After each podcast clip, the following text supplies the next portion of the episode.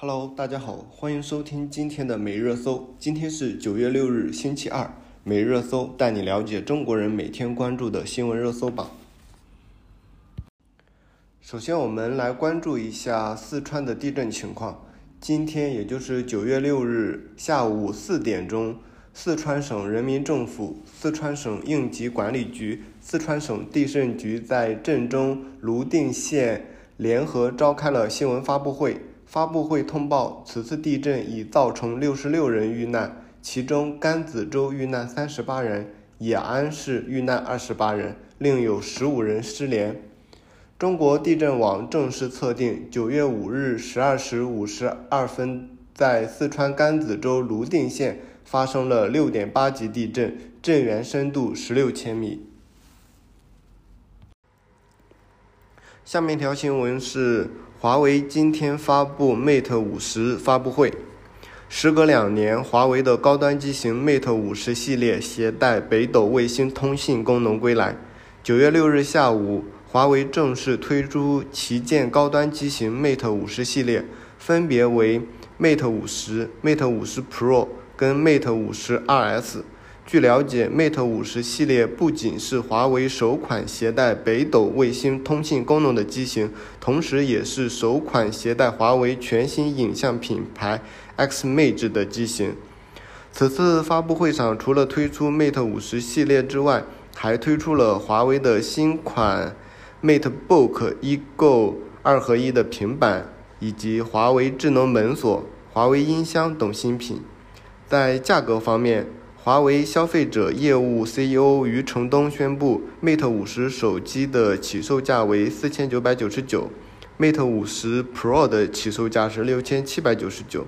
，Mate 五十 RS 保时捷设计版售价是一万两千九百九十九。呃，关于此次的 Mate 五十系列的话，呃，有两款功能是比较亮眼的。呃，这两款都是属于应急功能。第一款的话是，呃，余承东在发布会上称，此次的 Mate 五十搭载了一项向上捅破天的技术。这个技术是指的是，呃，Mate 五十与北斗卫星通信功能。呃，余余承东表示。呃，华为 Mate 五十的系列支持北斗卫星消息的硬件能力，是业界首款支持北斗卫星消息的大众智能手机。呃，其实简单来讲，就是当处在类似于荒漠啊、无人区啊，或者是海上，或者是一些等地面的呃网络信号覆盖很差，或者是没有这种网络覆盖的情况下。呃，Mate 五十可通过畅联 APP 将文字和位置信息向外发出，与外界保持联系。这是呃两项应急功能的第一项，就是可以与北斗卫星建立这样的一个通信功能。第二个关于应急功能的是华为五十没电也能打电话，这里指的是。呃，华为 Mate 五十系列采用六十六瓦有线快充、五十瓦无线快充。当手机电量低于百分之一的时候，智能启动聚能泵，满足低功耗应用的应急使用。支持待机三小时或通话十二分钟，或亮码十次，或扫码四次，并且不会损伤电池的寿命，解决用户的燃眉之急。这两款应急功能就是华为这一次主推的偏亮相的两款功能。呃，下面的一个就是关于此次的 Mate 五十的话，是华为呃取代徕卡，呃首次使用了其呃自有的品牌。关于影像这方面的，呃一直以来华为与徕卡的合作被视为极其成功的案例，不过双方的合作已经终止了。取而代之的是余承东称为计算机摄影集大成者的 Xmage。呃，余承东透露，此次发布的 Mate 五十系列搭载了华为发布的全新影像品牌 Xmage，这也是 Xmage 在华为消费电子产品的首发。换句话说，在华为结束了与徕卡的合作之后，Xmage 将是下一阶段属于华为影像的独有的 icon。呃，在此次发布会上，呃，关于华为 Mate 五十系列，呃，公众更关注的是，因为华为一直有受到国外的一些。呃，产业链的这种打压，呃，所以华为慢慢的倾向很多的零部件使用国产，以规避后续的可能存在这样的风险。所以此次 Mate 五十的国产化产业链也备受大家的关注。在华为时隔两年发布的高端旗舰机的同时，A 股的二级市场上也有。呃，概念股发生了异动，而这里面稍微有比较明显的是，呃，有消息称为，呃，华为此次使用的，呃，屏幕是属于国内的厂商，但是，呃，这两个厂商目前的话，今天也还没有做出明确的回应。呃，事实上，高度国产化也是 Mate 五十系列关注的一个焦点。在供应链的信息显示，除了手机最为核心的处理器之外，华为 Mate Mate 五十系列不仅在核心配件上使用了国产的方案，而且其他的配件尽可能的使用国产的配件。呃，据了解，华为 Mate 五十。将采用高通骁龙八 G 一芯片，这是高通为华为特别定制的一个四 G 的芯片。呃，业内也预计呢，随着国产的 OLED 屏的技术实力和产能的逐步释放，更多的品牌后续可能也会在高端市场上加速导入这种呃国产屏的一个使用。呃，并且市场上也预计着华为 Mate 五十的国产化率将超过五成，这也是目前国产手机中国产化率最高的机型。下面一条新闻是顺丰寄丢一万一千元手机，仅赔付一千元。九月六日消息称。近日，广东深圳的夏女士称自己三月份花费一万一千元买了一部全新未拆封的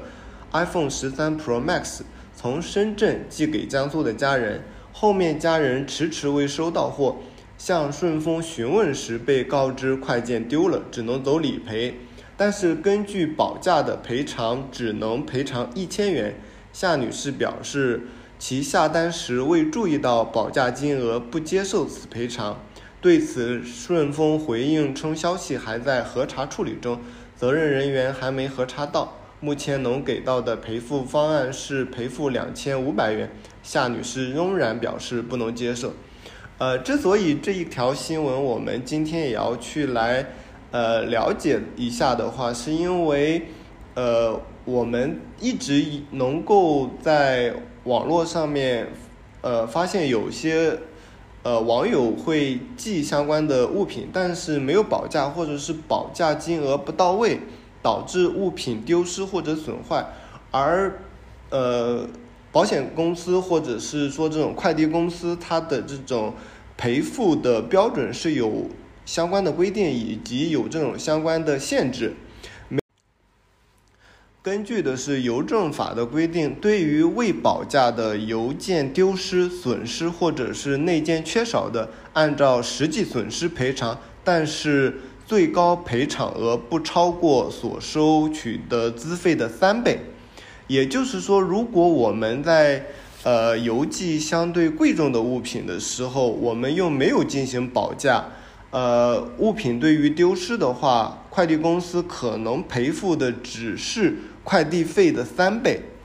对于这种情况下，呃，我觉得各位也应该是稍微有留意，如果邮寄贵重的物品的时候，还是需要在呃实际的价值做一个保价，以防万一。毕竟，如果真正丢失了的情况，呃，损失会比较大。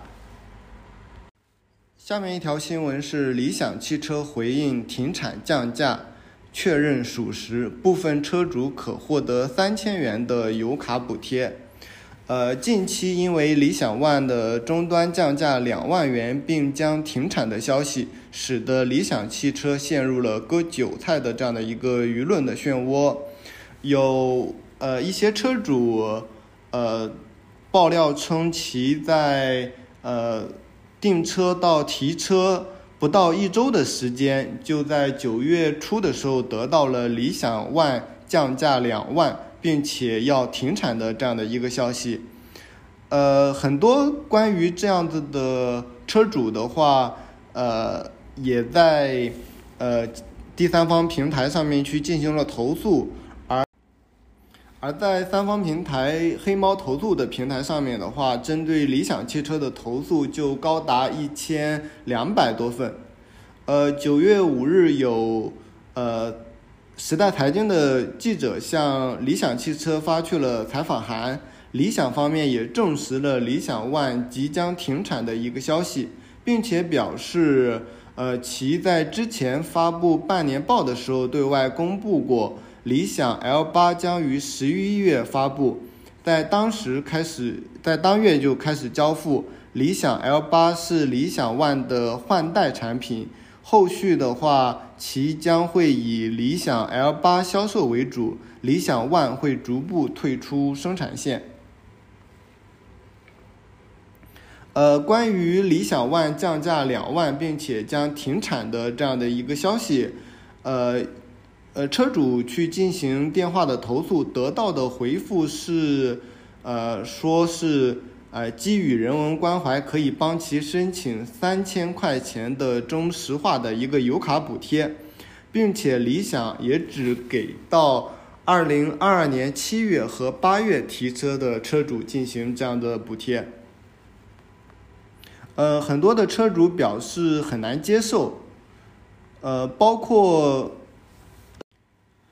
很多车主一方面是。呃，对于降价的不满意，另外的话也会呃针对理想 ONE 的一个停产，呃，对于后续的保险啊，或者是汽车维修啊，以及转卖等问题上面，呃，觉得可能会吃亏比较大，所以车主们要求的话是理想汽车能够提供终身质保，呃，给予不低于两万元的等价的补贴。并且承诺提供给理想汽车置换 L 八及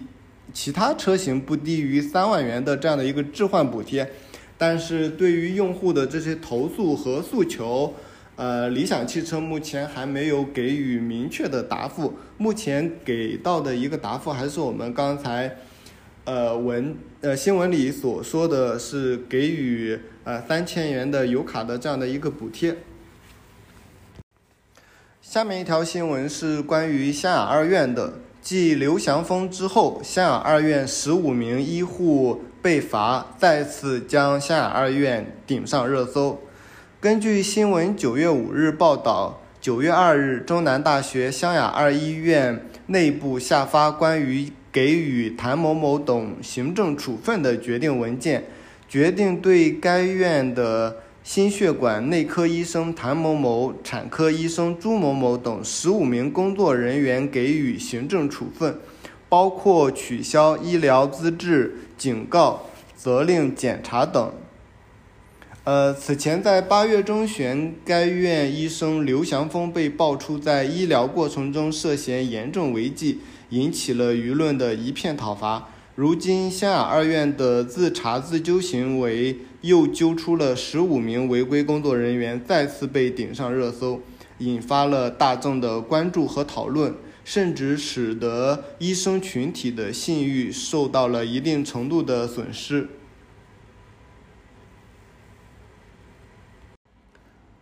下面一条新闻是：俄罗斯驻阿富汗使馆外发生爆炸，致二十人死亡。含两名俄外交官。根据今日俄罗斯的报道，当地时间九月五日，俄罗斯位于阿富汗的大使馆外发生爆炸，造成二十人死亡，其中包括两名的俄罗斯外交员。是一名自杀式炸弹袭击者发动了袭击，目标为正在排队申请签证的当地居民。下面一条新闻是关于俄罗斯向欧洲供应天然气的目前的一个状况。欧洲天然气的价格上涨了百分之三十，欧洲指责俄方将天然气作为武器，而莫斯科将停止天然气输送归咎于强加的制裁。欧洲在美国洲际交易所的天然气的价格上涨了百分之三十。此前，俄罗斯宣布暂停通过北溪一号管道供应天然气。在此声明的第二天，天然气的价格就达到了约两千九百美元。而此时正值俄罗斯和欧盟国家仍在就天然气输送停止一事的责任进行激烈的辩论之际。呃，事情其实是应该是从俄乌战争开始的。俄乌战争的时候，呃，西方一些国家就对俄罗斯的出兵乌克兰的这一个操作进行了相关的制裁，而其实俄罗斯一直是会对西方的一些国家，也就是欧洲的这些国家提供这种相对的一些能源，呃，所以也可以说是俄罗斯掌握了一定程度上的欧洲的一些国家的能源的命脉。对此，对于呃欧洲国家对于俄罗斯的这种制裁，俄罗斯可以呃使用到它对能源的这种掌控，来相当于反抵制欧洲国家对于俄罗斯的这样的一个制裁。呃，前前两天的话是关于呃俄罗斯宣布呃关于这一个。输送给欧洲的这个北溪一号的管道供应天然气的这个管道出现了一个问题，但是，呃，根据西方国家就认为其根本是完全是出于这种能源的战争作为武器，而实际是认说俄罗斯是不想供给这种天然气。呃，对此的话，俄罗斯也在近日将呃北溪一号管道的关闭归咎于西方的制裁以及技术问题。呃，面对俄罗斯对于能源的呃这种制裁，呃，很多国家也都有相应的这种措施，比如说像。呃，法国跟德国在当前的背景之下，呃，达成了相关的合作。法国总统强调其会遵守法国做出的致力为德国提供更多天然气的承诺，而反过来，他也希望德国能够为法国提供电力。也就是法国跟德国达成了这样的一个合作，双方继续为彼此提供呃天然气跟电力。呃，另外的话，呃，还有像德国，它呃原定有两座核电站，呃，计划在今年年底关闭，但是也是因为当前的这个能源的问题，德国把两座核电站保留到了二三年的四月中旬的样子，呃，此举也是为了应对呃今年冬季的一个可能呃能源的一个需求。呃，关于我们刚才说的这个能源武器的一个问题，